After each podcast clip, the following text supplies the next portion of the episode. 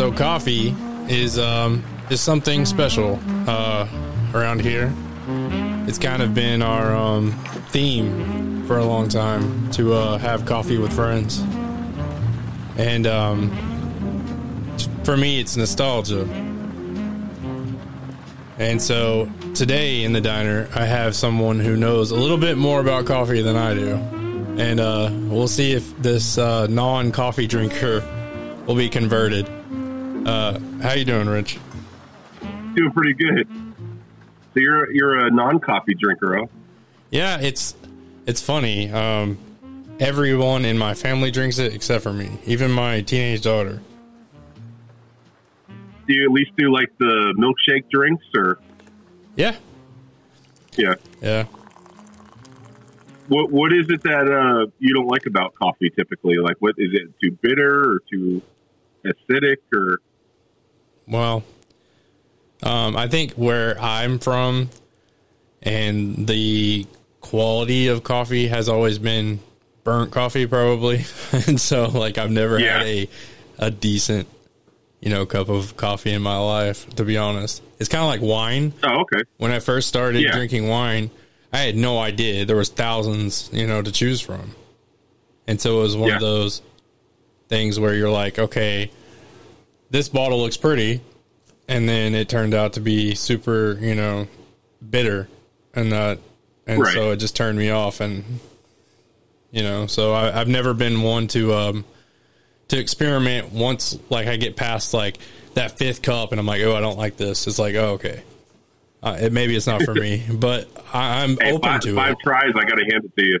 Yeah. Well, I'm open to it, and like it's funny because it's in my DNA. Like everyone I've ever you know n- known in my family has always had a cup of coffee in the morning. It's just you know almost like you know their morning ritual is always you you have coffee first, and then you know you worry about everything else, and it's Oh, never yeah. been that way Yeah. for me. Yeah, I mean, I've I, I've drank as probably as early as walking. You know, I Yeah. remember being a kid and even, and uh, you know, you would have people that always said, "Oh, it'll stunt your growth." And I mean, I'm 35 and six foot four, and in kindergarten, I wore a size seven in men's shoes, and I was five foot one. So I've always been a large guy. So. You know, I always kind of laughed like, oh, well, I guess it did the opposite. You know, it made me grow rather than stunt my growth Yeah, um, I've been in the industry going on 13 years, going on 14. It'll be in August. So it's a little while down the road, but uh, it'll be here before you know it. And um, got my start with uh, some big industry companies, and um, I just I was also big in the culinary, and so uh, going into culinary also got me into wines and doing food pairings with wine. And you know, coffee also follows the same kind of parallel lines with sensory. So, um, you know, kind of like which one did I want to make a career? Which one did I want to make a hobby? And which one, you know, so um, I can drink coffee all day and not be drunk. So, you know, that, that was an obvious one for me. So it's also a lot healthier drinking it black without tons of sugar and milk and different things in it. Um, but I was always fascinated by um, cultural things and learning cultures of um, different origins and things, and um, just kind of see the history of coffee and how it spread across the world to different areas. Um, mostly equator, uh, you know, along the equator there is where you'll see a lot of the, your coffee farms. So um, for me, it was just kind of I always like to dive into stuff like that that I'm not familiar with. Um, and just really understand more about the people behind the coffee. Um, uh, I've got some brewed here. It's actually it's a Ethiopian Guji, so it's African coffee. Uh, it's a natural process, and a lot of people will typically say, "Oh, it tastes like fruit punch" because it's really fruit forward. Um, but I've always hated those kind of analogies. I like to pull more into it, where it's like, you know, like for me, it's more like a red stone fruit because it's not like it's not just cherry, it's not just cranberry or raspberry. You know, it's like it's kind of a mixture of those flavors. Um, and then normally I'll say dark chocolate because when you say chocolate, some people think it's going to taste like a Hershey's bar, yeah, and you're actually talking about like cocoa. So when you go to um, store and you see like the baking chocolate, it's like eighty percent chocolate or cocoa. um, or 90 or you know whatever. It's more on that line of chocolate, not so much milky and sweet. Yeah. Um, but that's just um, my own quirk that I've seen in the industry, and sometimes I'll turn my head like, "Oh no." I feel like I feel like it gives people the wrong perspective, you know. And you know, if I tell you something tastes like a grilled cheese sandwich, when you go to bite into it, that's what you're focused on. Mhm. And if it tastes like something completely different, even if you like it, you're going to be turned off because you were so focused on that premise that it was going to taste like a grilled cheese, you know. Um, and you know, our palates are very different, so I try to be as close when I do my descriptions on the coffee itself from a you know earth tone perspective on sensory. What are, what does it really taste like? Not oh, it's fruity. You know, Yeah. that could mean anything. You know, citrus or you know, it could mean a lot of different variations. Um, and so, like when we do cuppings, um, it's almost like a ritual. You know, everyone's in line. Nobody says anything until everyone gets through the line, tries all the coffees. And when you're going through each one, you write down little notes about each one. You know, different characteristics that you see, um, or you're tasting, and then afterwards you can kind of discuss with the group for that same reason, to where you're not um, giving a biased opinion and someone's looking for what you're saying. They find their own unique um, flavor um, because, like I said, palates are different. So something that tastes one way to me may taste totally different to you. You know, so I try to just have the most plain, straight to the point um, descriptions when I do uh, coffee. Yeah, it's it's always been interesting. Like, you know, I keep comparing it to wine, but I mean anything. Um, I watched uh, a video the other day of water uh, sommeliers. Never knew that was a thing. Always thought Oh yeah, waters have different tastes, but not like it, it's like this one's a little more like you can tell it came through a metal pipe, and then this one tastes you know a little more pure. Didn't know that there was a whole lot of layers to that, just water. oh yeah. Yeah, and so it's Yeah, I mean, it's- like the same thing. Yeah, I mean it's even like different filtered, and then you have like alkaline water, different mineral waters, and yeah, I mean, in the interesting thing too is like you could take, you know, a bottle of water and drink it, and then you can pour it into a glass cup and get two different variations, but it's the same thing.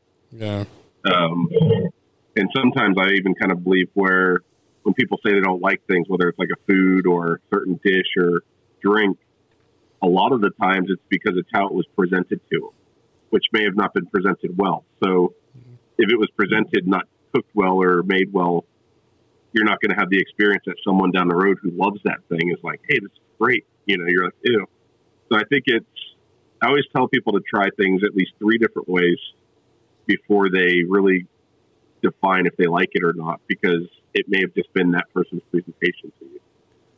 yeah. There's something definitely to that. Um, I was watching um, a study done with like McDonald's and their Coke and why it tastes completely different than any other um, fast food restaurant. And we all, you know, they knew that Coke had like multi millions of dollars invested in McDonald's, um, and you know all that. But um, it's because of the the way they ship it, um, because it it goes in aluminum, you know, like in aluminum cases or whatever, and it keeps that fresh taste. So when you get it and you drink it, it tastes a lot fresher than anywhere else. And Taco Bell is that way with their Pepsi products. Right. And so, like like you said, you know, just the way that something's presented can completely change the taste. And um, I think that's funny. You know, um, you don't you don't think there's that much to just liquids, but uh, there really is. Um, I I think that um, coffee has been also like a negative for me because I was always scared because I hear people all the time saying like I'm cranky without my coffee or you know I can't start my day I'm just you know kind of sluggish until I get my coffee and I didn't want to be dependent on it and so I think that I- I kept know me that from feeling. trying it yeah Yeah, I definitely. Um, I'm better with my coffee. I would say.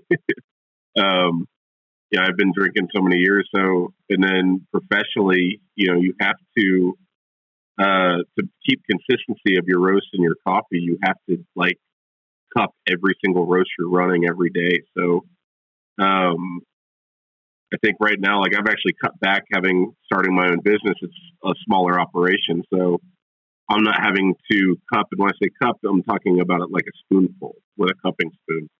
So not actual like full mugs, but you know, sometimes in the industry, you're cupping 50 to 100 cups in a day. And I would drink that plus my normal coffee intake, which is depending on the day, it could be anywhere from four to 12 cups or, you know, mugs. So, wow. Um, wow. You know, if I'm working all day on something, especially if I'm working like in an office setting or here in the facility, I'll drink it all day long like it's water and not think anything of it. But I also, much like alcohol and going to party, you won't get a hangover from drinking so much coffee, but you'll get really run down and dehydrated. So, like alcohol, it's like for every mug you have, you should have a cup of water as well to back it up. Yeah. So, kind of um, run us through like um, how you just like started your company, where'd you got the name, and all that. Okay. So, um, I started here uh, just out, or in Knoxville actually with um, a company called Keurig Green Mountain. So yeah, everyone knows them as the K Cup company. Um, I was there for about eight and a half years, and I moved out to California.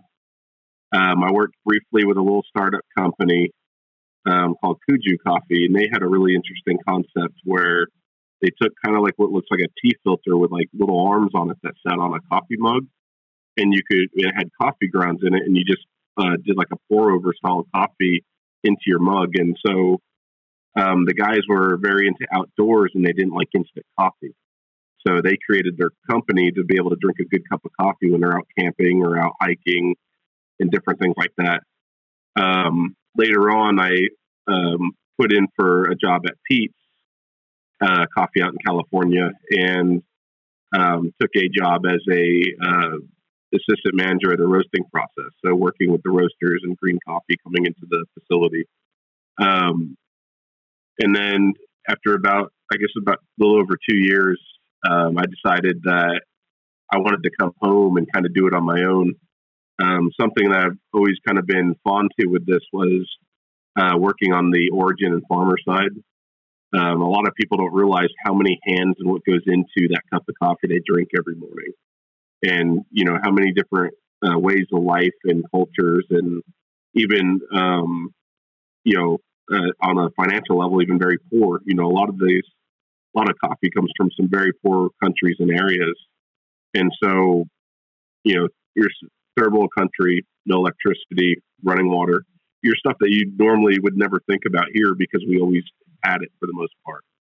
So um, there's a lot of organizations out there that work with these farms and build things like water filtration systems and housing and different things. And not really like a Habitat for Humanity style thing. I mean, a lot of the times it's like a mud hut, but for that area, I mean, that's the quality of housing that they can have and afford, you know. So for me, I wanted to kind of build more.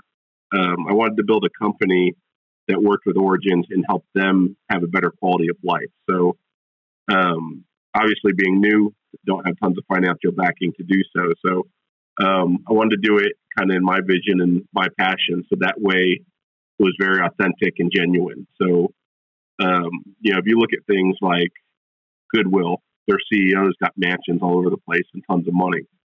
I don't want to be that guy. I would rather take that money and put it where it could actually help people. You know, so yeah, exactly. I know how, um, exactly how you feel. Yeah, and you know, there's a lot of charities out there say they're charities, but it's like, am I actually helping someone or am I lining someone's pocket? You know, so for me, it's very transparent. Uh, with the importers that I use, um, I'll work with farms very well and also do fair trade and things and make sure that the farmer um, gets a, usually about 20% on top of what they're offering their coffee for, just to give back to them and make sure that they get a fair price for their crop. And so that's kind of my ways, the coffee that I'm using. I'm able to do that even at a small scale.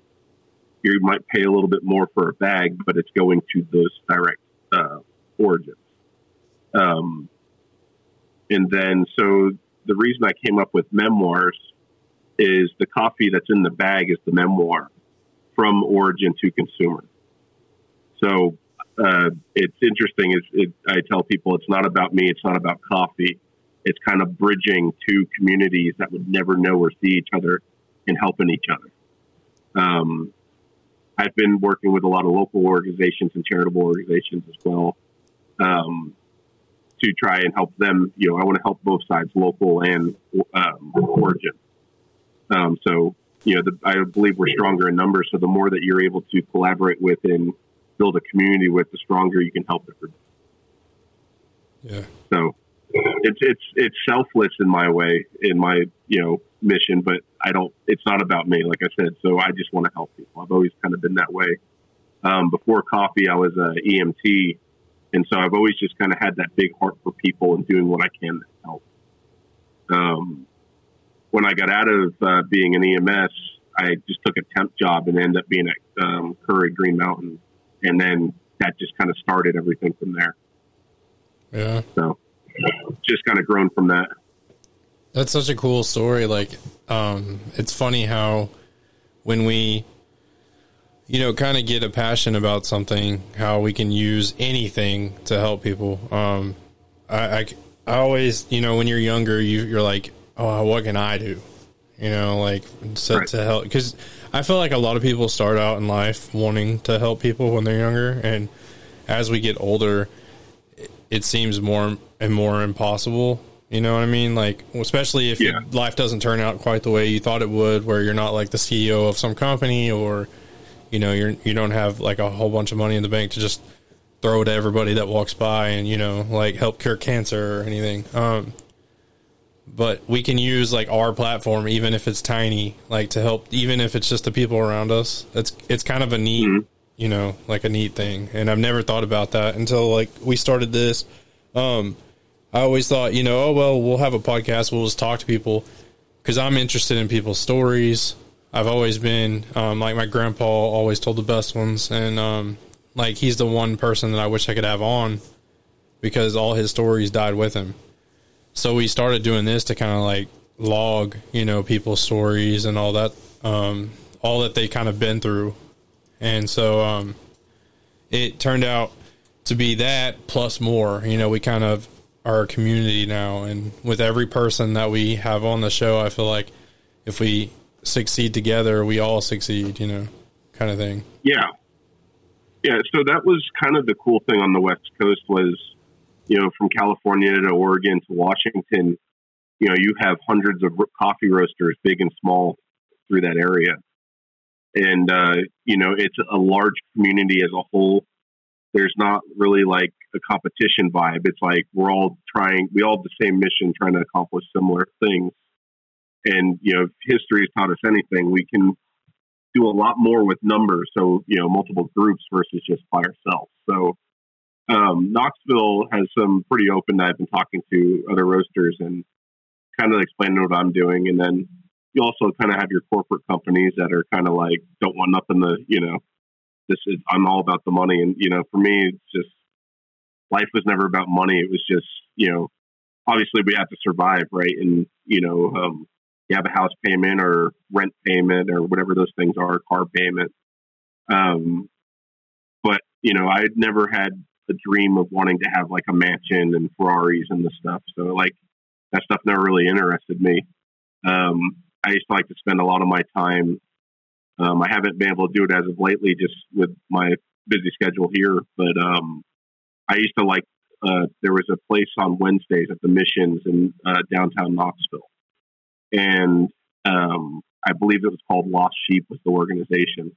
And I would go down there and volunteer, and it was um, it was a homeless uh, shelter where um, we would bring like you know needs. So like every week they would get like a toothbrush, toothpaste, I think like a roll of toilet paper, um, a razor for shaving, uh, shampoo, and like just your basics um, necessities, you know, for surviving, and you know, soap and whatnot. So, you know, I might have not had money to give, but you know, the you get to meet these people and hear their walks of life, and it, it'll break you down every time to think, you know, like you'll have people crying, you know, in your arms.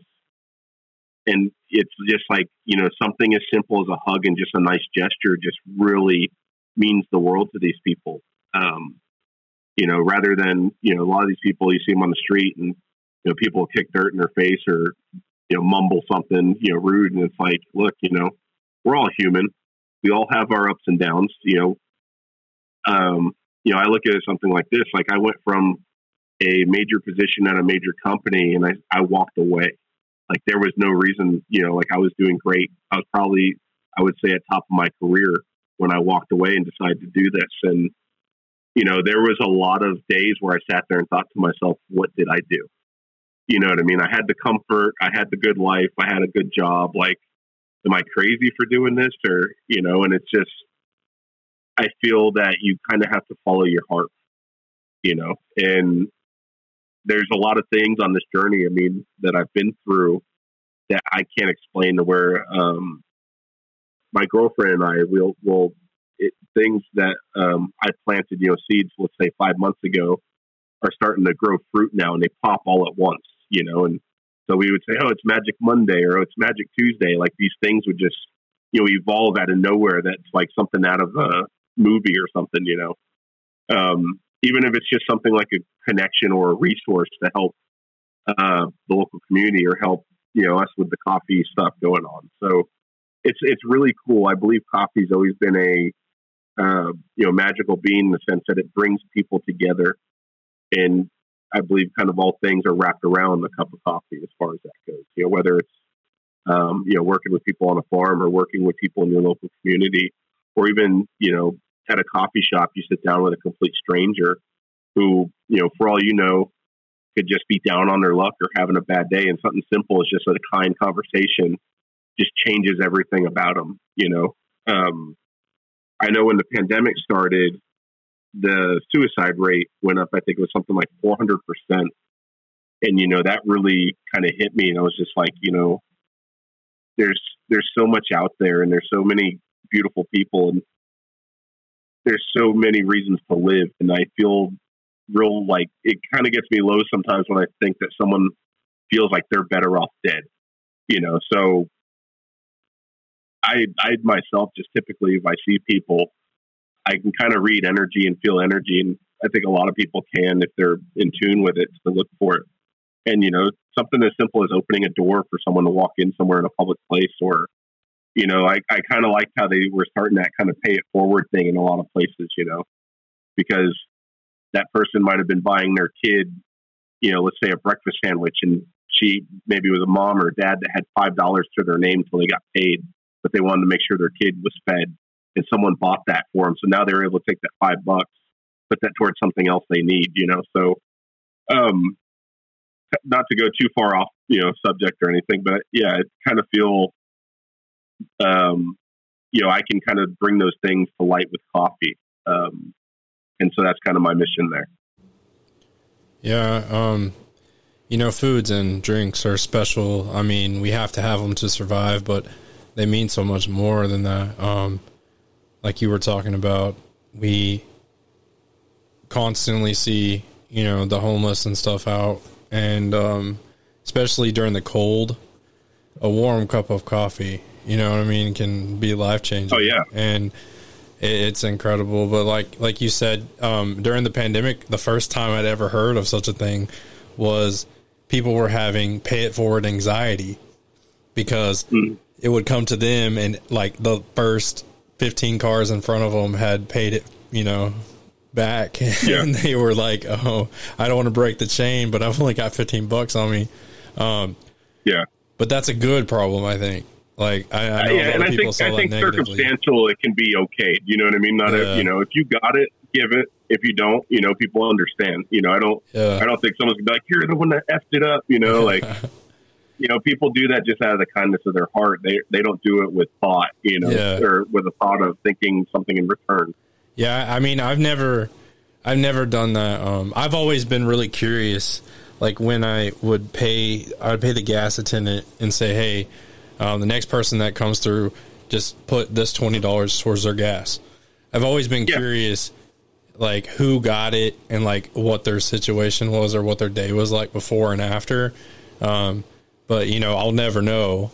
And it, it felt amazing. I think- but I think in a weird way, it's almost like it's not our business. Yeah, You know, exactly. so it's kind of like you put the energy out there, yeah, and you know whether the person needed it or not, it still helped them. You know what I mean? So it's like you're still putting the good out there. So, um, you know, if you if you did it and a guy showed up with a Maserati behind you, yeah.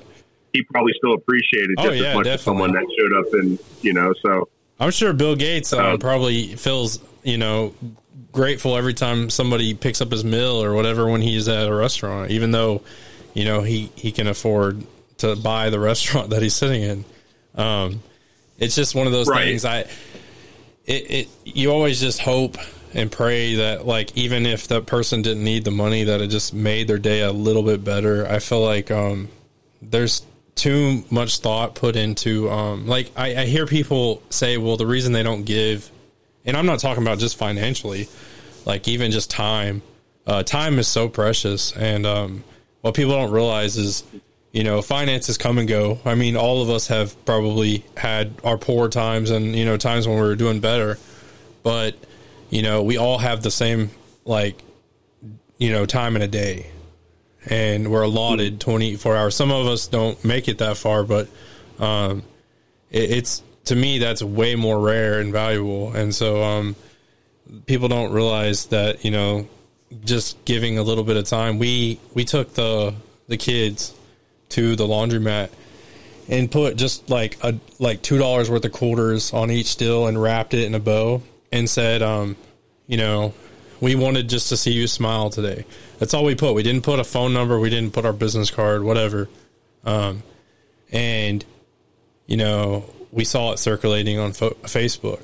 Um, this lady was like, "I don't know who did it, but you made me day." We didn't need that, but just to know that, hey, it actually, you know, it worked. It didn't. Somebody didn't just throw it in the you know floorboard or whatever happened. But it was really nice to see that, you know, we were actually making some bit of a difference. Um, even though at the time that was all we could do. But my kids, um, they surprise you. Children, I think they do. Um, they can be super selfish, but at the same time, they can be super giving. Uh, this lady that lives next to us, she is in her 90s, and they um, worry about her on like when the weather gets bad. And you know, Yeah. to me, that just like makes my heart sing to know that they're thinking about Oh, yeah. people other than themselves. But yeah, coffee. You know, going back to like my intro, my grandparents. Um, every time I smell it, I just like their house early, like five o'clock in the mornings when they got up and started watching uh, watching TV. Um, they would watch the news, and then um, after that, after his second cup of coffee, my grandpa would, you know, go to the bathroom for forty five minutes. But uh, he just, that was his. I know the feeling.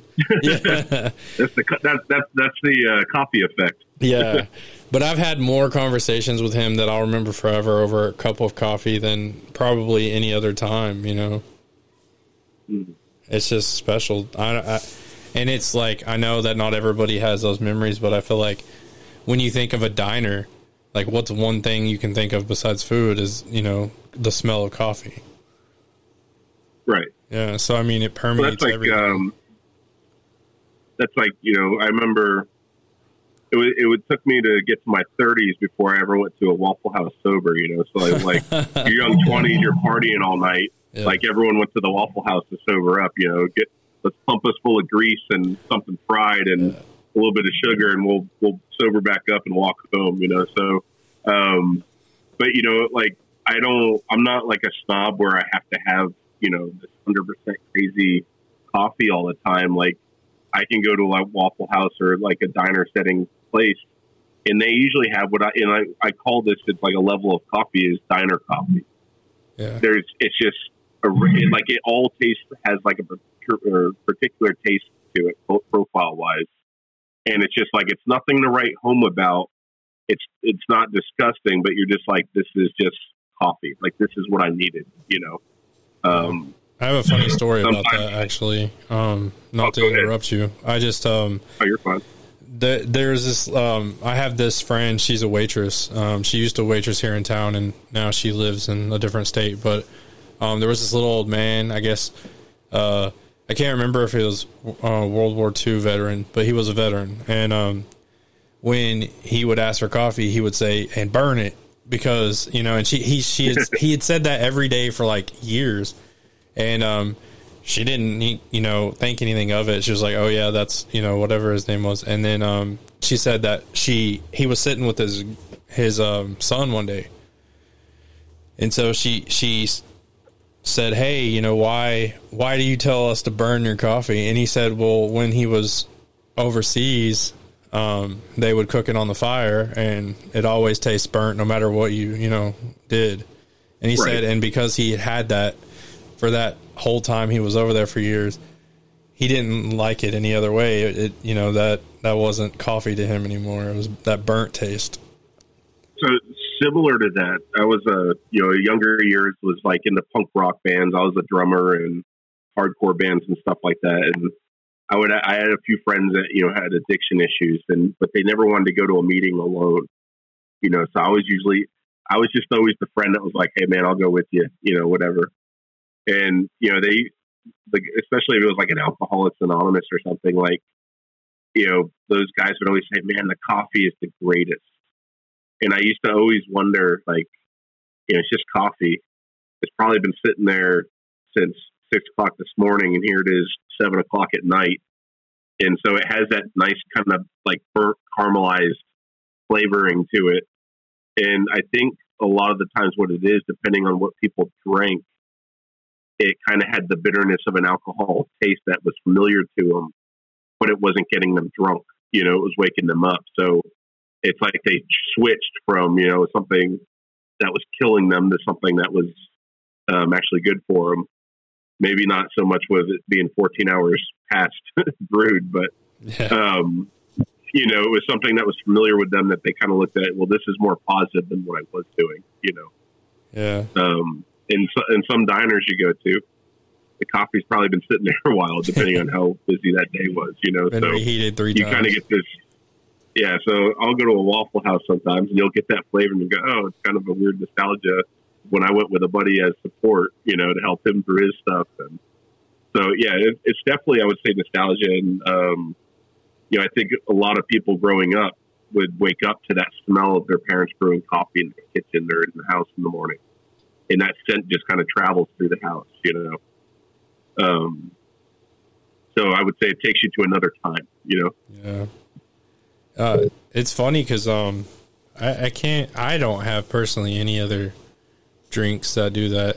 I mean, I have some candies and stuff that I I have attachments to because of family members, but yeah, coffee was kind of universal. Like when we go camping, I remember I hated coffee because I had a pallet on the table, like the table would fold down to a bed, and um, right. my parents would have to kind of, no matter how quiet they were, wake me up to make the coffee in the morning because the coffee was underneath me, and so uh, right, you know, five o'clock, like you just got done swimming for eight hours the day before. You're tired, you're exhausted, and you know your parents are like, "Hey, can you roll over? I need some coffee." So it was not like yeah, it was frowned upon for a long time because those memories. But, yeah, I would love to have um have like a a like a another chance at some coffee that was is better. I think better quality. Yeah, I, I I've watched so many of my friends as we get older have kind of um, found their little niche of you know the kind they like, and I'm just like I don't mm-hmm. I, I don't even know where to begin. Yeah, and and you know with that, like especially like a lot of the hipster uh, smaller shops you have popping up, they really go light, so it's usually like really high acidity and also really high caffeine because so the lighter the roast, the more caffeine in it. The darker the roast, actually less caffeine in it. Um, and then even decaf has 10% caffeine in it. Um, and so, you know, I usually ask people when they're new to specialty coffee what they normally drink or what they normally like about the coffee they do drink. And then, you know, I kind of have a mental Rolodex and think of um, what coffee I have or offer, or even just coffee in general, that they should try that would kind of be in that direction to give them some kind of familiarity, but also kind of open them up to something different. Yeah. Um, I think um, so I tend to lean towards when we go, you know, to um, when I do frequent coffee shops with my daughter because she's 14, so she's just now kind of finding what she likes. Um, a lot of it is what she sees her favorite TikToker or um, YouTuber Right. drinking, and so uh, she'll we'll be in the store and she'll be like, "Oh, I've got to grab you know this brand of creamer and all this stuff," and and I'm like, "Okay, well." you know, have you ch- tasted it? Oh no, but so and so loves it. And so I'm like, okay. Um, but uh, yeah, she likes super sweet stuff, and yeah, you know, I, I I'm a bigger dude, but I don't really like sweets. Um, right. like that much. Um, I tend like Diet Coke is what I drink the most, so um, it's really hard because my palate is really weird because I don't drink a lot. I don't, but I, I tend to lean more towards like the chocolatier stuff when I do. Okay. Yeah, like my favorite ice cream is actually cappuccino chunky chocolate, which is weird because not being a big coffee fan, you know, that's really like it got a coffee wang to it. Right. Yeah. It, and like for me, like I'm also like I so I'm not a huge sweets person, but when I do have like a sweet tooth, I want things that are really rich. Yeah. So like you'll you know like if you get like uh like one of my favorite cakes is a tuxedo cake, and so it has like um uh white chocolate and chocolate ganache, and it's kind of like a layered thing, but it's very very you know rich. So it's like one or two bites and you're done. You know, like you're like, all right, that that was enough to like hold me over for a while. you yeah, know? yeah. Um, where some people will have a bag of like Hershey's chocolates and they'll go through the whole bag. Like I can't, Yeah. you know. So Yeah, my my uh, two younger kids do that, and it drives me insane. They'll eat like yesterday. They got um or the day before they got Valentine's um candy from my grand or from their grandparents, my mom, and uh, it was like Heath bars and um, Three Musketeers, Snickers, like, and I mean it was like probably about a foot high the bag, and I guarantee you before Right. night was over, half that sucker was gone and I, I just Oh, yeah. can't understand how they're not you know like running to the bathroom throwing up after that. That's just crazy. It's so much sugar. oh yeah, yeah. I was always a savory and fried guy, which isn't good either. But yeah, exactly. and I'm a northerner that likes the fried food, so it's funny. Yeah, But yeah. I ate a chicken fried steak for um, dinner, and I'm supposed to be like I, we we've been doing really good on our diet, and uh, we got that tax money back, so we were celebrating with like, going out to eat, and um, I we're not used to gorging ourselves because we've been eating healthier. so I ate Right. just the fries, the sweet potato fries, and was completely full. I only got one bite of my steak. I- I mean, you have to you have to you know splurge once in a while. I mean, that's kind of part of it. Um, but usually, when you've been eating health foods and healthy and kind of been living a healthier life, the funny part about that is when you're eating something that you're thinking, "Man, I really want this like greasy, cheesy cheeseburger or whatever." As you're eating it, you can actually like feel it go down in your body, and you're like, you know, I'm gonna feel like crap tomorrow. like and you're like, why do why did I want this? You know, it's almost like you can't enjoy the splurge because you're like the entire time you're doing it, you're like, why am I why am I doing this to myself and why did I think I wanted it? You know, Yeah, I'm at an interesting age where I still remember what it's like to be in my early 20s to where I could eat whatever I wanted. My stomach felt like, you know, like it was just a lead, like lead plated. And now, yeah, if I eat something weird, like two hours before, you know, six o'clock, I mean, seven o'clock, I, I can't sleep. I, I feel sick and my blood pressure's high. It's so, it's frustrating because, you know, it's at that age where you're just now learning about yourself and all the stuff that used to be, oh, no big deal is terrible now. so I've always been into really spicy food and spicy peppers and um, when I first moved back to Tennessee, I actually had, I think it was like 120 plants, 40 varieties from the hottest you can get to all the way down to just regular jalapenos. And I was going to do like a hot sauce company for just for fun. I used to, um, when I worked at Pete's, a lot of like we all loved hot sauces, and we would try to bring different ones in. And so one year I made like uh, mango habanero and peach uh, sauce, and everyone loved it. So I came home and thought, oh, maybe I'll do that, you know, before the coffee thing. And um, something I did what was interesting was I did one, and my dad came up with it, and you know, he grabbed a cup of coffee and he put um, like a tiny teaspoon of uh, cayenne pepper in it. And so he started around and gave it to me and he said, Here, try this and tell me what you think. And so you taste the coffee up front, it doesn't taste weird. And you got like a nice little like spice zing at the back of your tongue at the end. It was kind of cool. And, you know, so we always nicknamed it uh, Angry Joe, is what he would call it. You know, he's like, Here's your cup of Joe, and it's a little bit angry, you know. But it, it actually was kind of warming. Like I thought to myself, I was like, this would be a great coffee on a winter day when it's nice and cold because it's that coffee flavor and then it's a nice little warmth at the end. You know, it wasn't going to kill you or nothing. But so my friends here, when I came back home, it's always been the joke like, Rich, like, I can go anywhere, whether it's a gas station, um, a Mediterranean restaurant, or, you know, anywhere, and I'll find somehow I end up with hot wings. like, like places you would never imagine had hot wings. Somehow I end up with them. And so, you know, Nashville is famous for the hot chicken. Um, so we did a birthday trip for my last birthday and went out there and I got the hottest that they had at uh, Prince's Chicken, which is one of the famous. I think it was like the original Nashville hot chicken. Um, and so of course I get the hottest one there, and I'm fine. Uh, everyone else got mild, and like 15 minutes later, they're running to the bathroom, and like it's like they just couldn't get it. They're like, "There's no way he's not going to like explode." You know, like at some point your stomach's going to turn or whatever. Yeah. And no, I was fine, but the time limit was eight hours. and unfortunately, eight hours later, I'm on the highway going back to Knoxville, and I think we stopped. Uh, a buddy of mine and I stopped at like three different exits, only within like a mile or two from each other. You know, so it was like, all right, you guys finally got me. I won't do it again.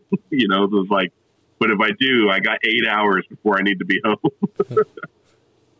That's hilarious. Yeah, my dad and me used to enjoy like buying each other hot sauces and trying them out, but not anymore. He, I think after he got his gallbladder removed and then he had some kind of um, I don't I don't know what it what it was. It, he had some something with his liver like uh, happened real bad, and he got some kind of weird reaction. And ever since then, he's been super like more sensitive to heat, and uh, so it's been hmm. Been like you know I don't get him hot sauces for Christmas anymore. But yeah, I uh, was talking. We we were in the like the the local um, famous Mexican restaurant here in town, and I was just talking about hot sauce um, with my with my family, and this guy walks over. He's like, "Hey, you like hot sauces?" I'm like, "Yeah, yeah, uh, you know, I like them." Because it was kind of you know weird because I didn't see him come up, and he just like tapped me on the shoulder. I thought it was somebody I knew and didn't know him from Adam. Yeah, and uh, he's like, well, I like I'm a chili head, and I, he goes, I I'm on all these groups. I'll add you on Facebook, and uh, he goes, well, uh, where are you parked at? I'm like, you know, out front. And I'm like, this is kind of getting a little weird, but it's cool because he was right. he looked not like he, he was nice, so I wasn't really sweating it. And he's like, well, after you all eat, you know, he's like, uh, if we're still here, just you know, I'll swing by your car and I, I'll, I'll give you some um, hot sauce. And I was like, okay, you know, like a bottle.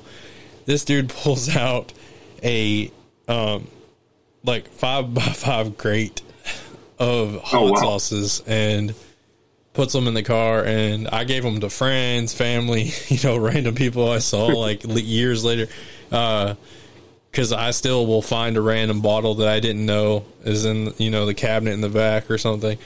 But yeah, it was crazy. That stuff, it went, it was like real mild, almost like a some of it was like a um, like a picante sauce, and then some of it was like a ghost pepper level. I mean, it was bad, and uh, so Yeah. my son is used to eating the picante sauce, and so he put you know puts like a big dab on his chip, and they'll eat it. Well, he grabbed the wrong bottle once, and he got that ghost pepper sauce, and he put like you know quarter size dollop on, throws it back, and he just sits there, and he's just crying but not moving. And I was like, I don't know if I need to call the doctor. Like, what do I need to do? My, you know, Like he's trying to be tough, right? Yeah. Like try to like. At because he was like five, and so I'm like, uh, I didn't, you know, I didn't know he grabbed the bottle, but it was too late. And then that same bottle, uh, it was three o'clock in the morning. I wake up in the middle of the night. I'm starving. I forgot to eat lunch because I was working real late at that time.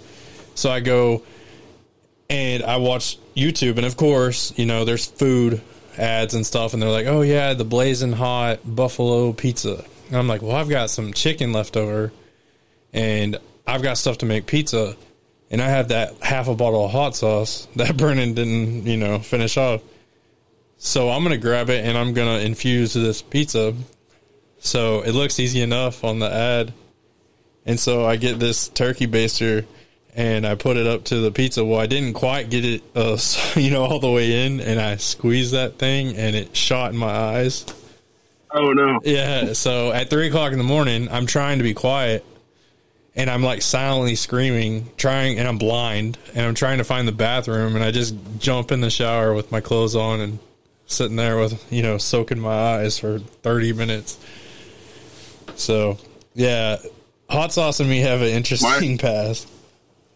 my worst experience was, uh, you know, I've always grown, and even um, before I moved to California, I had a nice house out in the woods and lived out there on my own. And um, I was growing, I think, habaneros or something at the time, and I was cleaning them. I had, you know, harvested and was cleaning them, and I scrubbed my hands probably four or five times, and um, I learned something about hot peppers I wasn't didn't really know at the time, and so I go and use the restroom, and then go to wash my hands, not thinking again, and then next thing I know, I'm on fire. Yeah. And so I was doing anything I could to get rid of the heat, and it nothing I had worked. I I haven't poured milk on myself, and I was like, I don't know what's going on, you know, like. And so I called my father, and I'm like, listen, I have this situation, and he's he's laughing once he realizes what I've done, and he goes, you need to get Dawn dish soap because it breaks through the oils from the pepper. Oh yeah. And so I, I was using, I forget what it was. It was like Dial or something I had. It was some, it was a different kind of dish soap that didn't have a uh, degreaser in it. So I just remember I jumped in my car while I'm on the phone with him, ran down to the gas station. I probably paid $12 for a small hand bottle of Dawn dish soap. I paid for it and ran straight to the public restroom and tried to fix everything. And I walk out of there and I'm, you know, taking sweat off my things, and the lady's like looking at me all weird. I, uh, I looked at her and said, you, you don't even want to know, but I'm better now. And she goes, Oh, well, that's great. And I walk out the door, get in the car. And my dad's like, All right, how'd you make out? this day, he'll bring it up every once in a while when he thinks about it. He's like, Remember that time? That's funny. Um, you'll never forget that feeling. It's so funny. Oh, no. so now when I harvest them, I usually wear gloves, like Yeah. latex gloves. So, Yeah. Yeah, my friend Anthony in high school. I hope you don't get mad at me for telling this, but uh, I don't know if you've ever used Theragesic or had Theragesic used on you on your muscles, but um, it's like intense, and it, the more layers you put, the more it burns. Well, yeah, he he uh he had it put on his thigh um, because you know he had he was having um, muscle cramps, and so I guess at some point he you know just sat his hand on his leg. Well, he goes to the bathroom, and my friend bumps me and is like, "Hey, watch, this is gonna be funny." He totally forgot about that Theragesic, I bet you. And then you just hear this high pitched scream coming from the bathroom where he had touched himself. yeah. So yeah, I still I, I have done I it with icy hot him. before. Uh, oh, Yeah. I've done it with icy hot before. Oh my icy God, hot yeah. for like yeah. Yeah, I've actually gotten in the shower, and you know it says on the back of the bottle not to like add water or whatever, um, or getting like not don't take baths and stuff. Well, yeah, I've, I know why because it runs everything runs downwards. Yep, yep. yeah, I never understood. Anytime you see a body wash that says cooling, I'm like, nah, I'm good. like, Yeah, oh, menthol, no, I'm all right. yeah, man, I if I'm sick, I'll put some menthol, you know, some mint, uh, peppermint oil on my chest or my sinuses, but that's it, you know. but, but I never understood. I'm like, why would you want body wash that would do that to your full body? You know, like yeah. Now, now I will, will say this: I, I've had coffee scrub soaps that they do, and they will definitely wake you wide awake. Um, a few that I've had where it's like coffee grounds inside the soap, and that'll definitely uh, boost your uh, awakeness up real quick. Yeah. So, I'd rather be awake than on fire. So, So, um, you were talking about what you were drinking now, but what, what, I don't know if you mentioned this, but what other flavors do you have on, on your line? So right now, um, so I have different ones on my farmers markets than I do online. Um, right now online, I have a um, the first one I was drinking is actually a one I do at the market. It's an Ethiopian Guji Natural. Um, but online, I have one. It's uh, Ethiopian uh, Longberry Harar, and uh, it's got like kind of blueberry, dark chocolate, and uh, kind of like clove kind of notes. And the clove kind of hits the tip of your tongue towards the end, and it's almost like those little black cigars that like the hipster kids used to smoke that smelled like a ham, Yeah. you know. And uh, it kind of has that kind of like a fade to it, which isn't bad. Like it's actually like it's different in coffee, you know. Um, I, I've got a uh, Guatemalan coffee from Huehue Tenango. It's a washed coffee, and um, it's kind of chocolatey and nutty. And I don't mean like a Snickers bar when I say that. So I kind of think like dark cocoa chocolate and nutty. Think kind of like walnuts. That kind of like not bitter, but the kind of like nutty walnut flavor. And then it has like a citrus finish, almost like what you get out of like those um, little baby sweet tart um, oranges, like the cuties or halos, they call them in certain places. Yeah. Um, I have a Brazil that's really nice. It's a really good uh, representation of Brazil coffee. Um, and it's also a natural. And then I also have a coffee from Mexico that's a honey processed coffee. Um, and then I also have a really unique Sumatra coffee that's a natural. And so a lot of coffee from Sumatra, a lot of the times, is usually either washed, wet hulled, um, aged. And so when I found this natural, it, it's uh, Sumatra coffee is usually very earthy. Um, sometimes it'll kind of taste like a cross between like bamboo or like a wet log that's been drugged through the mud. And I know that sounds really like gross. Why would you drink that? You know, but like it, it's it's like the best way I can really describe what that like a earthiness. You know, um, but this one in particular is a natural, so it has like a um, almost like a maple syrup and like uh, grapefruit kind of citrus fruit flavor to it, but it still has like that spicy earthiness to it. So it's really it's just a unique coffee by itself. So I kind of have a little bit of everything as far as the each um, coffee, you know, different areas you can get coffee around the world. Um, and then I'll usually I'm looking at coffees to replace those coffees because I like to kind of keep it interesting. But I usually am drawn to farms and coffees where the people and the coffee are unique, and especially if they're doing something where they, they you know they need help. They're selling coffee to, hey, we need a school or we need a house or we need you know to build better equipment for our farming Yeah. you know, because uh, the sustainability in those countries is very hard. So um, those are kind of things I kind of focus after and try to do my part where I can to help. So, which one of those would you suggest for me, for someone who's trying to get into coffee? Um, I would probably go for the Guatemalan coffee.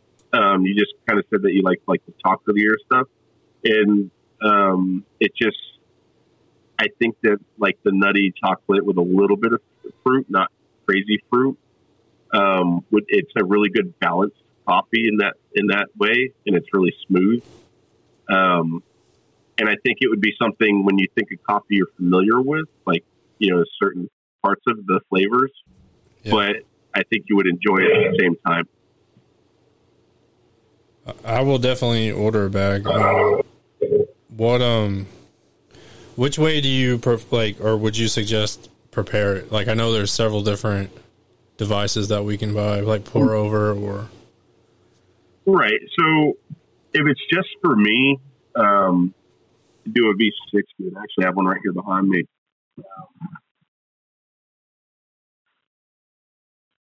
A uh, little uh, V60 dripper, just a cone. Um, some of them will come with a little carafe that they can sit on, um, or you can just sit it right on top of your mug. Um,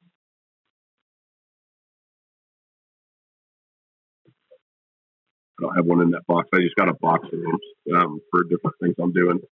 Um, but pretty much, you put a filter in that cone. You put your ground coffee in there, and then you take a kettle and pour it in. Um, so what you're wanting to do is to keep the grounds wet and moving. You never want them to sit, and so that way you're getting an even extraction from the coffee beans as it's going into the cup. Um, so if you're doing just you know you just want one cup, don't want to you know make a whole pot of coffee like on a regular house drip brewer. Um, or they have one that's a Chemex, and I can I can grab one of those real quick.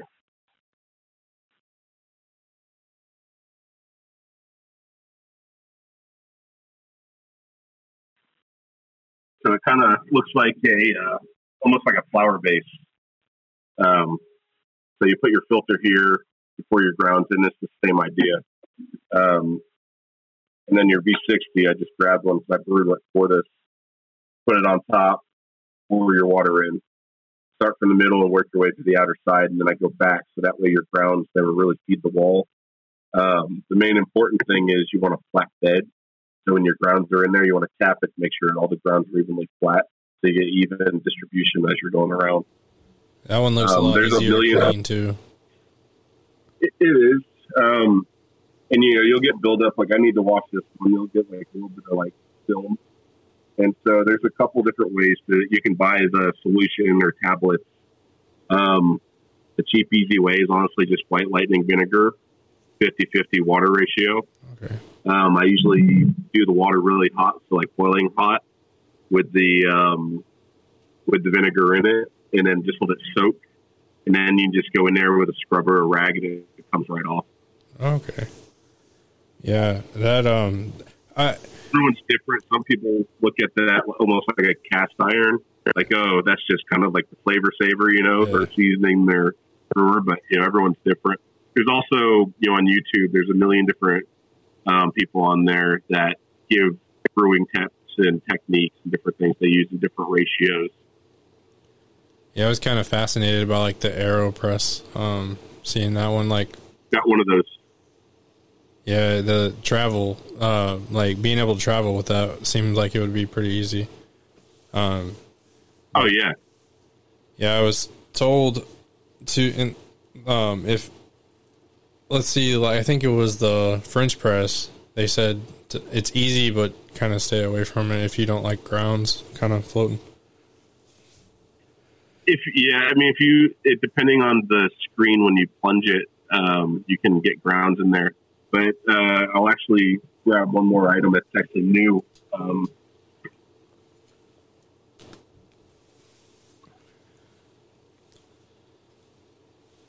so, um, I've been talking with a company called Airscapes, and they make um, vacuum containers that hold the oxygen out in the container to keep your beans fresh.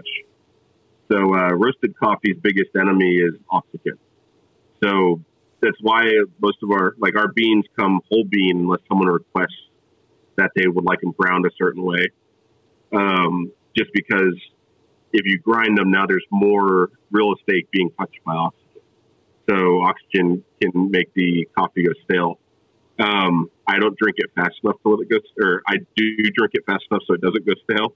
But um, there's they gave me a new product that one of their, I believe they're kind of like a, another company under the same family, and it's this new thing, and it's called a, um, it's called a flash uh, French press by a company called Ethos, and so it's almost like if you took an an AeroPress and a French press and turned it into one, and so like you Oh, put your grounds in here, and you actually plunge it down, and as you're plunging it, it's a two it's two separate glasses. So there's a screen at the bottom of the tube in the middle, just like a AeroPress has, and then it actually puts the coffee on the outside inside the uh, vase there. Um, and what's cool about it, that's what I like. It's kind of like if they took the pros and cons of an AeroPress and a French press and fixed them because when you're pressing down on a French press, if even though you have it plunged down, that water is still hot, so it's over extracting the beans and they can actually become sour. And so with this, there's a chamber at the bottom that actually locks the beans from the water. So after it's been extracted, you're not going to get that bitterness from uh, the coffee. It's going to stay fresh being on the outer side of it after it's been plunged. How much does So one of those run? tried it yet.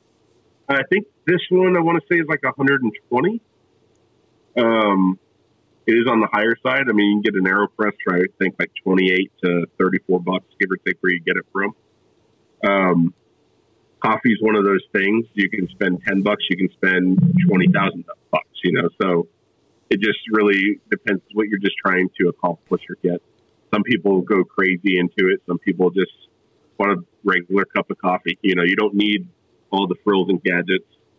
Um, I have a full lab in here, so but it's for business. But if it was just me for fun, it's one of those like I would dream to have such a thing, but I wouldn't justify it. You know, so um, for me, doing uh, teachings and classes and um, working with clients, it makes it easier to um, sell the coffee when you have the equipment they would be using in their shop. You know, so you can give them demonstrations and things. Yeah, it's a lot of fun to watch on uh, TikTok and Instagram, or you know.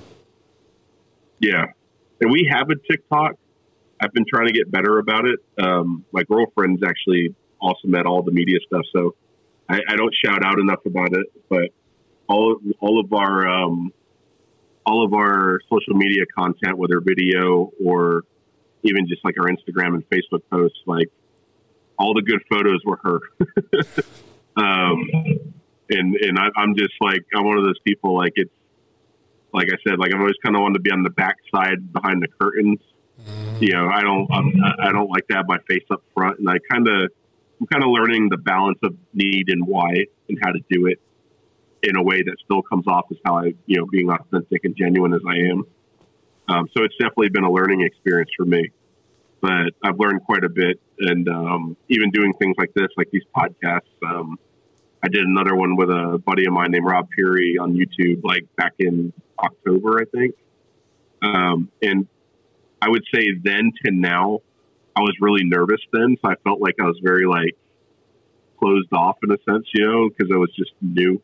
Yeah, And I know you know like that kind of like stage fright feeling, but then like now that I'm out in the public so often and working with people and talking about coffee with you know complete strangers all the time, so I think that's helped kind of like get the stage fright side away and just be yourself, you know.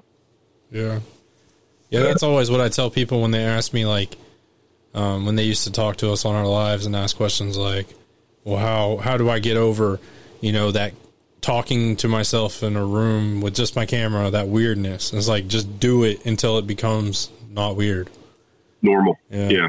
Yeah, You you have to And- and uh, the do thing- it. Just it's like a muscle. It, I mean, I think I think humility is also beautiful because it shows people that like you're not just have this ego or this or that. Like you're a real person, and so like you don't have this like newscast vibe. You actually, hey, this is you know Rich Stone, and this is who he is, and this is what he's into, and I can really feed off his heart of what he's letting out. You know, you can actually have that connection. You know, even through a video, it's like you know, it's like when you watch a movie, let's say like that movie Click with Adam Sandler, and like there's there with Adam Sandler in a lot of his movies, there's some comedy, there's some drama, but there's always like that message and that like gut wrenching feeling somewhere in the movie that just grabs at you, and you can tell like, you know, I know this is a movie and it's acting, but he wrote that, so you know that he's got that kind of compassion and love in him, you know, as a person.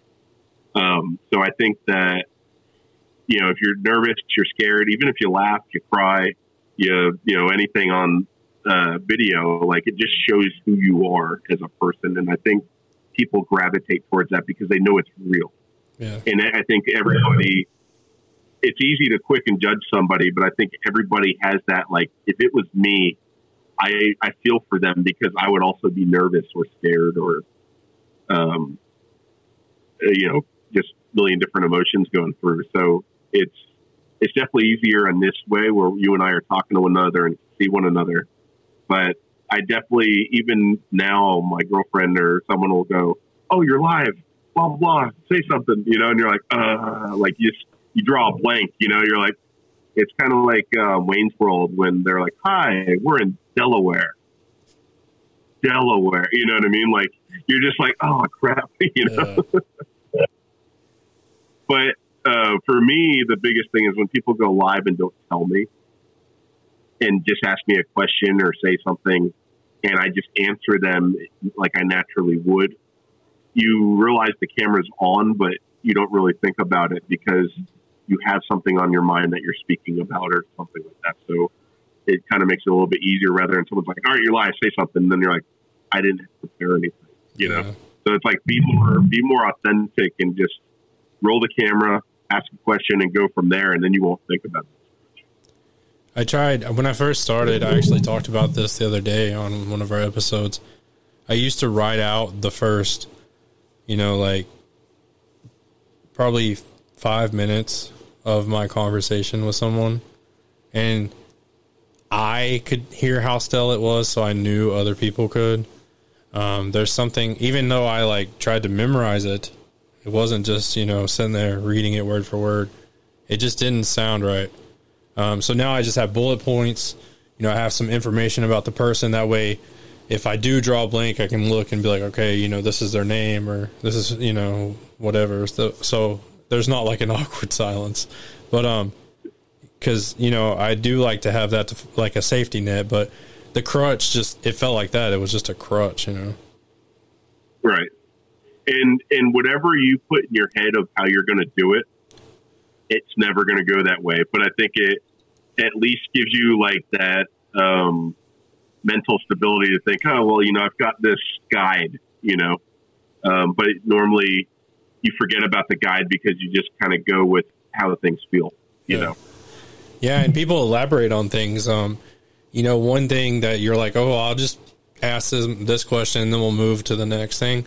If you get too caught up in like what comes after, like you'll get lost because you know, you may start talking about something completely different that's not on my notes. And then if you can't, you know, just have a conversation without having a script, it's, it, it can be difficult.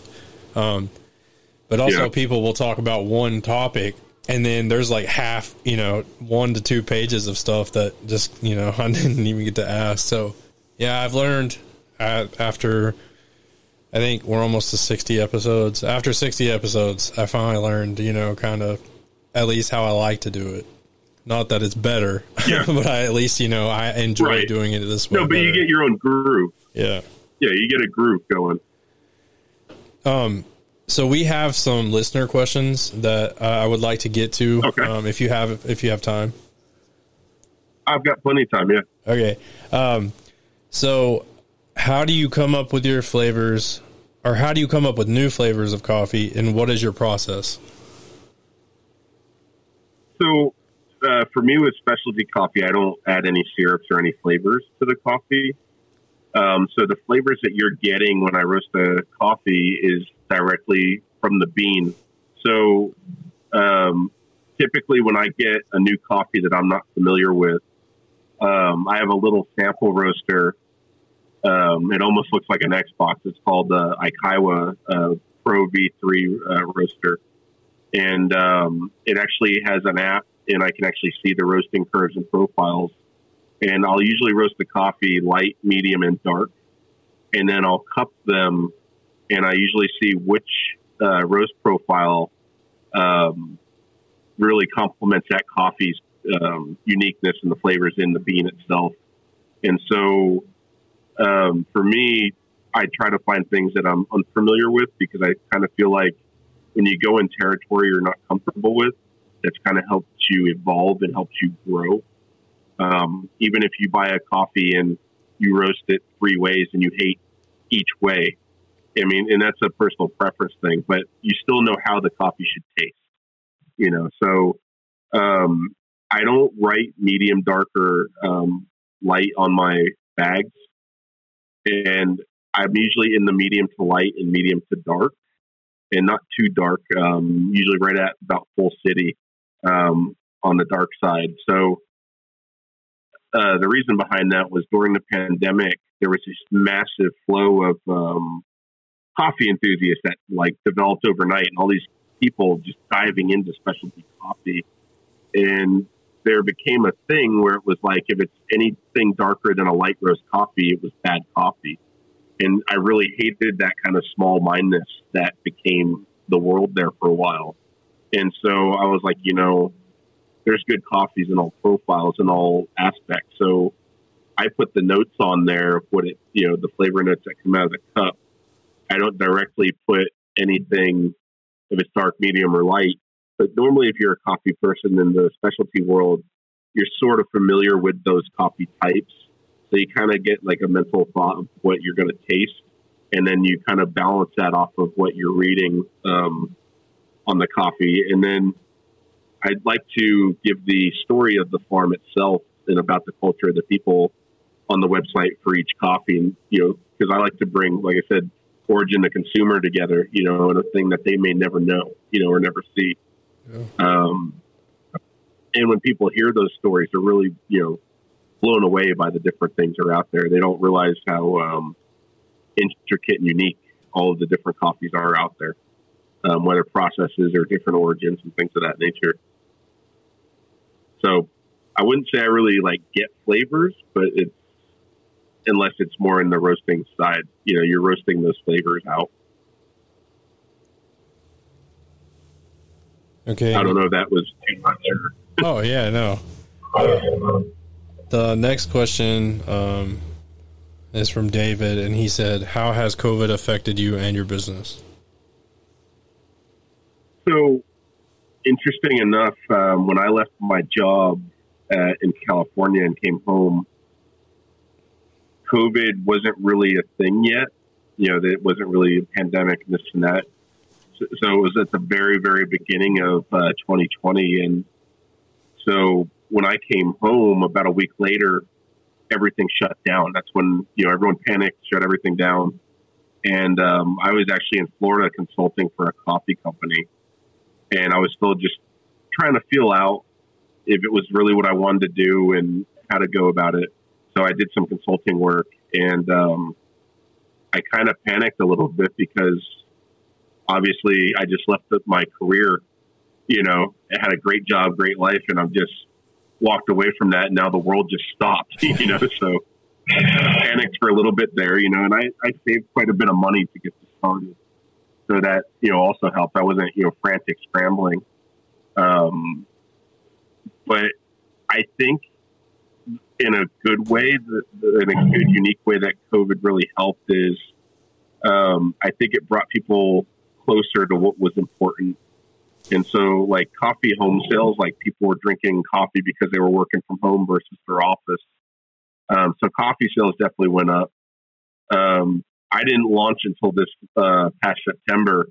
So, for the first year or so, it was just kind of planning and building um, where I was going to go and what I was going to do and so I was consulting in between um, just to help you know other uh, established companies stay afloat in different ways to evolve because I think in every aspect of life, everyone had to evolve some kind of way in this kind of new world of uh, you know pandemic life. So um, I would say I learned a lot, and I learned how to be still and be calm, which is definitely as an entrepreneur now is definitely a weird thing to say.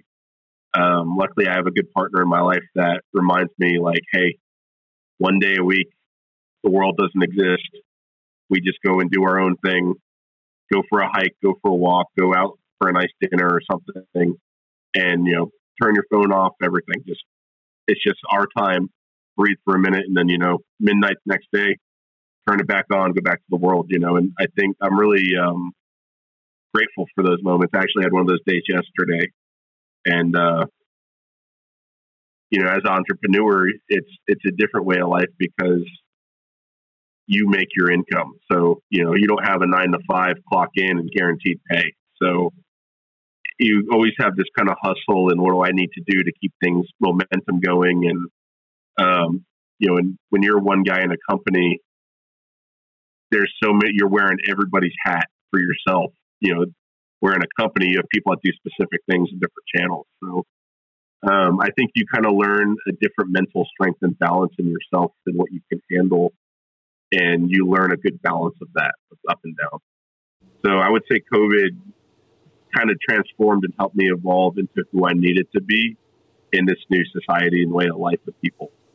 Um, but I I truly really like just the one on one in person feel of being an owner of something that I'm passionate about and able to actually give that to the public and they can see that and feel it, you know, what you're into.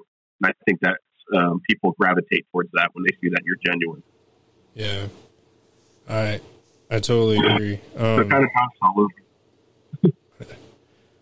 there's um there's something to be said about like the way that it hit and it forced everyone to, to kind of in, like go introspective. I noticed uh, a lot of people are getting into stuff that they normally wouldn't have allowed themselves to because they were too busy. So a lot of really mm. creative projects have happened that I think probably never would have came to light had it not been for someone being stuck in their house and you know like I know a lot of good music has come out um, thanks to COVID and a lot of good art projects and um, there's been a lot of people that picked up paint for the first time or picked up you know um, like you know picked up drinking coffee like I know there's a lot of things yeah. that, that people have done and um, it's like us we would have never started this project had we have not gotten laid off because we were bored. You know, I, I'd worked every yeah. day for since college, um, and it was the first time I didn't have anything to do. So when uh, a mutual friend was like, "Hey, we should do a podcast," I was like, "All right, tell me when and where to be," you know. And it was yeah. kind of it would have never happened that way. I would have been like talking about it, and oh yeah, one day, but yeah. With no excuses. Yeah, I think I think people learned how to slow down and realign. Yeah. Yeah and and you definitely get a perspective on what's actually important. You know, it's like, yeah, I got to pay my rent payment or mortgage payment or things like that. But you know what? I got a wife, I got a kid, I got you know, I have a family, or you know, or even if you're not, you know, you're just alone. Like, who who is this person? You know, what am I actually really into? I've been chasing money for someone else just to scrape by, but who am I exactly in general? You know, I think a lot of people kind of uh, learned a lot about themselves and how they handle things and how to adapt and you know find things they they realize things about themselves they would have never realized had they not had the opportunity to explore new things. Yeah, a lot of people have found new ways to make money too that have never been discovered. So yeah, you know, DoorDash and all those stuff really took off um, because of the pandemic. The right place, right time, kind of thing. Yeah. So, the next question is uh, have you ever met a childhood hero? Um, yes. um, I, I, got to work with one actually. Um, uh, so at Peet's, uh, Alfred Peet was who started Peet's, and then his prodigy's name was Jim Reynolds, and Jim Reynolds is still alive and does a lot of beautiful things for the coffee industry still and he was kind of like the forefather, one of the forefathers for bringing specialty coffee to the United States, and has done, done a lot for um, coffee all around the world, uh, and making sure farmers get their fair trade, uh, fair price for uh, coffee and things like that. And uh, even to this day, he's uh, you know still traveling the world and doing these things. So um, it was I wouldn't say it was necessarily a childhood hero, but I would say it's a hero in the industry and actually pushed me into what I'm doing now. Um, so I, I think your heroes probably change over time a little bit, you know, as you grow older, because your interests change, your you know focuses change. Um, and uh, what was really cool was I did a um, article in a company called uh, Daily Coffee News. Um, it's the online news for I believe Roast Magazine, which is one of the biggest specialty coffee platform outlets you know out there in the world. And I mentioned him, and he actually wrote me an email and said, "Hey, I remember working with you. I wish you all the best luck in what you're doing." Um, you know, it reminded him of when he started at the very beginning with Alfred. So, like, that was a really humbling and kind of like unique feeling to. It's kind of like you know someone you looked up to that has done this has kind of given you that blessing that hey, you know, keep keep uh, your nose to the grindstone, keep focused, and keep on pushing. You know, so that's really cool. Yeah. Yeah. All right. This next question cracks me up. Um, so Aubrey wants to know: Have you ever encountered Bigfoot? Um, do you have any stories of the skunk ape? uh, well, y- you know, I've always loved watching like the Discovery Channel where they have all the like paranormal um, you know, shows, and they have, I think they have like a Bigfoot one in it. The one that they have, it always kind of reminds me of like a Blair Witch Project reality show. You know, it's you never see it. It's always like you know, a male or female in the camera, like, oh my god, you hear that? You see these lights? You know, but you know, I have lived uh, in the you know close to the redwoods and out in uh, California. Um, there's a little town called Felton. It's a beautiful. It's one of my favorite places I've ever um, had the opportunity to spend a lot of time in. And, you know, of course, they also have the Bigfoot signs and things like that. And, you know, now I'm here in Tennessee in the Smoky Mountains, and, uh, you know, you have Bigfoot, uh, you know, said to be out here. You have, all, you have the, uh, some kind of Smoky Mountain creature that happens to live out here, apparently, you know. So, and then Virginia, you have the Mothman, which isn't too far. It's about an eight hour drive from where we're at, where they have uh, the Mothman. in the town actually has this massive statue of what he looks like with these bright red eyes and stuff. You know, um, I want I can't think of it. I want to say it's Pleasant Ridge, Virginia, but I, I could be wrong. Or Point Pleasant, maybe. Um, but no, I've never seen him myself. um, there are times when I'm walking out of the facility, it's dark, and uh, I have solar lighting on the outside just to save on electricity, and just need a little light to get from the facility to my car. So um, it's there is a tree line along, like 100, 200 feet from where the building is, and right now with it being wintertime, all the leaves are gone. So sometimes you'll see something big kind of running. You know, it's probably a deer or a coyote or a bear or something. You know, but you know, in the dark when you close that door and there's barely any light, and you're yeah, you kind of panic a little bit. You uh. know, like. But yeah, I've never seen them directly. No. I remember growing up, we were at a friend's house, and um, it was me. I think there was three of us, me and my two buddies, and we were we were walking from this one giant tree out in the middle of a field, and then there was a tree line, you know, far on the other side, and then his house was way back through like a cornfield. Um, and so we're walking, and I didn't know anything about mountain lions because you know they they weren't supposed to be here and so we heard right. what sounded like a woman's scream. And we had just been talking about the panther lady um because that was like the local legend or whatever um about her stealing kids for dinner. And so we hear the scream. Well i take off running and my friend pushes the other friend down and we're running through the cornfields and i'm seeing them you know like they're keeping up with me.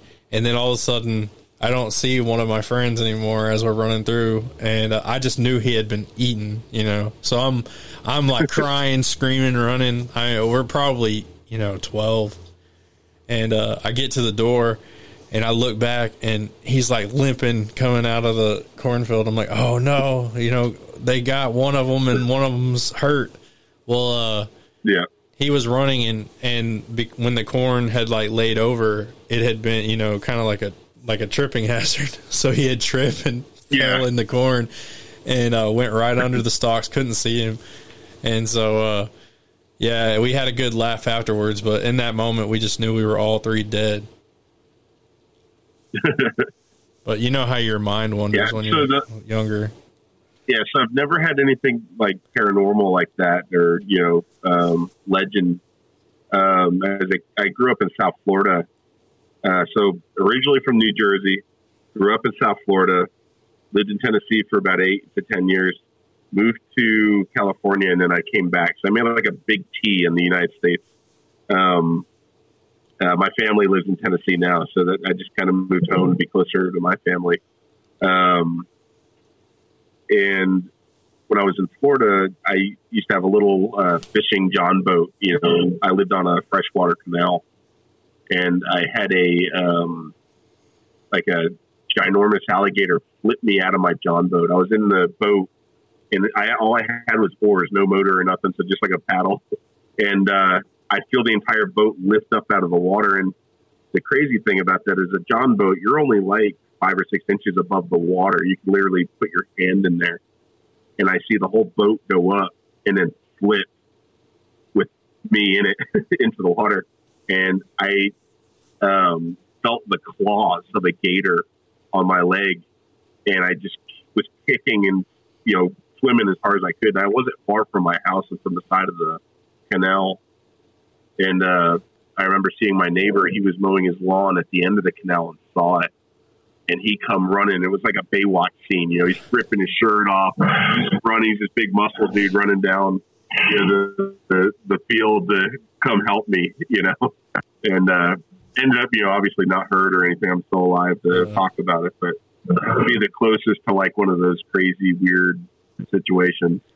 Yeah, yeah. Like years later, my friend's mom um, told me that they had seen on uh, one of somebody's deer cam um, a mountain lion in the area, and so it wasn't until year like we told we told the story about the time the banshee almost killed us, and it was a stinking mountain lion that screamed that time. But yeah, like hearing them now on like YouTube and stuff, it definitely was.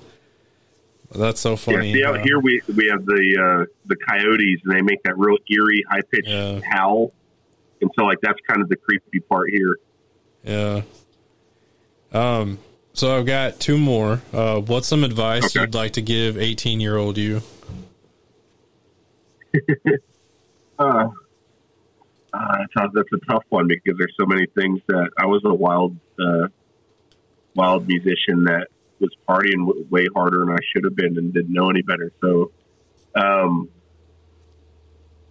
there, there's so much in different areas of life that I would have, you know, as far as different channels, but I think just in a nutshell,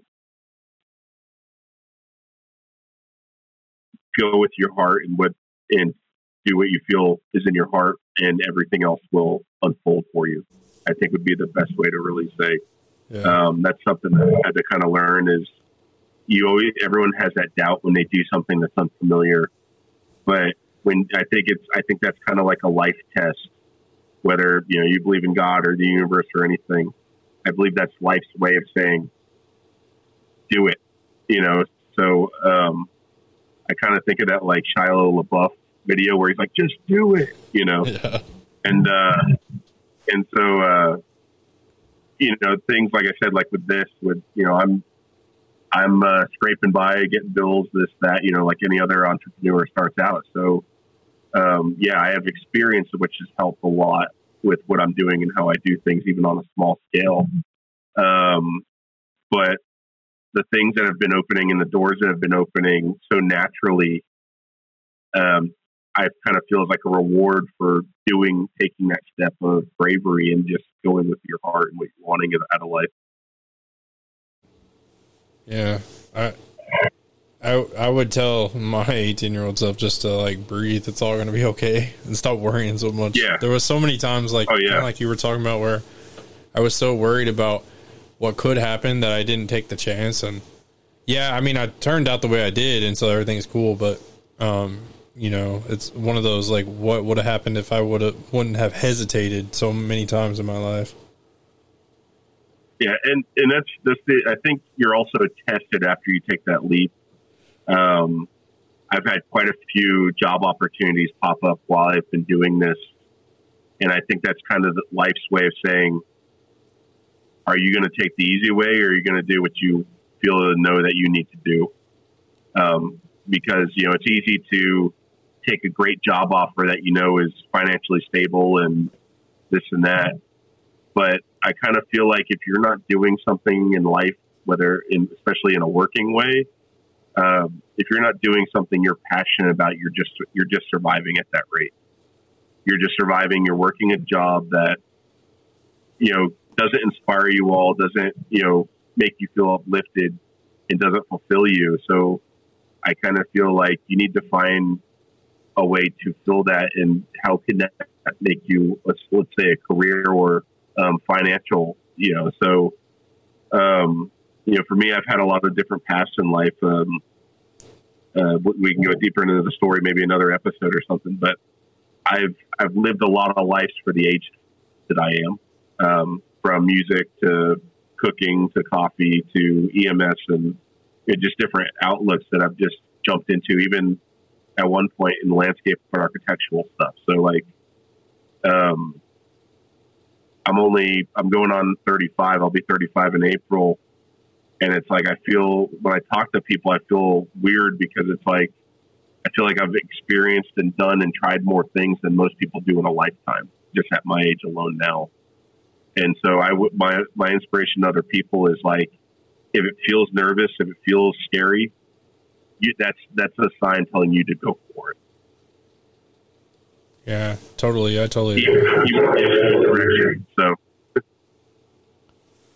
Well, um, our last question, we, we always ask all of our uh, listeners and um, to to send them in, and uh, we appreciate everything they send in. But we always ask the same question to finish it off: What's your favorite breakfast food?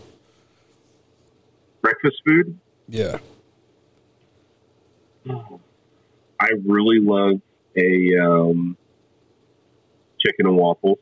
but I also love biscuit gravy. So um, there's a place back in California called Southern Kitchen, and they have, and and I know this is going to probably get me a lot of flack from the South, but imagine Gordon Ramsay version of biscuits and gravy and chicken and waffles like almost like a last supper, last meal, like the best of the best that you can have and I still have dreams about that place. And um, you know, so so and and you know, I have a chef background, and I actually would go there almost week every weekend on on my day off and get the plate. Not just because I loved it, but I wanted to study it and be able to mimic it and recreate it myself. Yeah. Because I typically, until I started this company and um, I had a weird track record of only staying places for three years and going somewhere else, uh, whether it was out of state or different uh, company or just different paths in life. So, um, coffee I've been with the longest, almost 14 years now, but I've also traveled a lot for it and got to experience a lot of things. But, um, you know, I would say that chicken and waffles and biscuits and gravy together um, is kind of my thing. But if I'm going to Waffle House and I haven't eaten all day, and this is a total heart attack um, dumpster fire of a meal, if you get triple hash browns all the way, including gravy and chili, and add a little bit of hot sauce on top, if you don't, if you survive the night after eating it, you'll wake up with a smile. but I'm I've uh, I've actually lost about 45 pounds since uh, I guess probably December. So I, I don't eat those meals often, and I've gotten a lot better on health. My parents are vegan, and um, my girlfriend and I eat pretty healthy, so we, we only splurge, splurge, like you said, like once a, once in a week or once every few weeks. We'll you know go out and have something we really want. Um, but you know, unfortunately, when you're an entrepreneur, you work when you have to. So sometimes you have to until two in the morning, and that golden yellow sign's the only thing that's lit up and open. So yeah. Well, if you're ever down this way, there's a place called Waffle Champion in uh, Norman in Oklahoma City. I don't think they've made it to Norman. I think it's actually in Moore in Oklahoma City. But uh, they have some amazing uh, chicken and waffles. Uh, it comes in. Okay. It, it's like a almost like a wrap. Um, they wrap the waffles around the chicken, and it has like a spicy sweet sauce. Uh, Oh, nice. And and again, you know, in addition to the syrup, so it, it's definitely different. Um, but I, me and the kids always get it every time we go now. Yeah. There's also another thing. So for me, it just depends where you're at in the world. So, um, my other ultimate favorite is there's a place called Rocky's Cafe in Felton, uh, California, and they do these pancakes and they put blueberries, coconut, and bananas in them. And I was never a really a big pancake person, but their pancakes really changed my life. And you can look them up on Google Images, and there's people that post about them. Um, it's like the like fluffiest, most elegant, and sweet and natural flavored pancake, and they serve it with fresh, hot, warm maple syrup, Wow. and it's just to die for. So it's like a it's like a sweet overload heaven. Um, that's actually pretty good. Uh, there's something about breakfast. I mean, like, I like other foods, but for some reason, if if I can't decide, breakfast is always good. It's comfort food, you know. It's it's something that just it's comforting, but you definitely need a lot of cardio and hiking afterwards. Yeah, there's I we when we actually go like if we have to go shopping and we start our day um out, I I say we always like stop and get something real cheap on the way up there because if we eat breakfast and we sit down at a restaurant, it, we're gonna be dragging butt Day's over. lunch. Yeah, yeah, yeah. but man, I appreciate you being on so much. Hey, anytime. Yeah, we'll definitely have you back on. Um, we we like to uh, have like reoccurring guests uh, a couple times a season, so whenever. Yeah. Yeah. Um, yeah, just let me know and we'll try to set it up a little bit better next time. So we're, Yeah, I'll make sure you got some coffee. Hopefully you like it, maybe a mug or so. And, you know, um, yeah, anytime. Um, just reached out and we'll try to make it happen. all right. Yeah, we'll definitely like we'll probably buy some bags and do a live tasting. We we used to uh, every Monday have a diner discussion live, and we would always like we did a thing where we put a ton of ingredients like random stuff that you normally wouldn't find on pizza in these brown bags, numbered them, and then we had the uh, audience, the people that were watching, pick a random number, and then we had to open that bag and put it on our pizza, and then um, we were sick for like three days, but it was worth it. But So- yeah, so I mean, So one final like that. question for you. Does pineapple belong on pizza? Uh, well, if you asked my old co-host, it was yes, but I, I think heck no. Um, but Okay. but I'm I'm not um I'm not a pineapple guy though, so it's kind of like a loaded Right. question because pineapple is one of those weird things that it makes my like the inside of my mouth swell up a little bit. Like not, yeah, yeah, So like an allergen to you. yeah. So I mean, it never had a chance. Uh, what about you? Right. I, I enjoy it, but I also enjoy it when you. So, like for me, it's always about flavor profiles and Mhm. flavors that blend. Um, so, I normally, if I do, I would like a little red onion, a bell pepper, um, uh, even a, and then a pickled um, jalapeno. So it's it's a veggie pizza, but it, the flavors blend really well with the sweet, savory, a little bit of spice. You kind of get like a good variety of flavor all in one.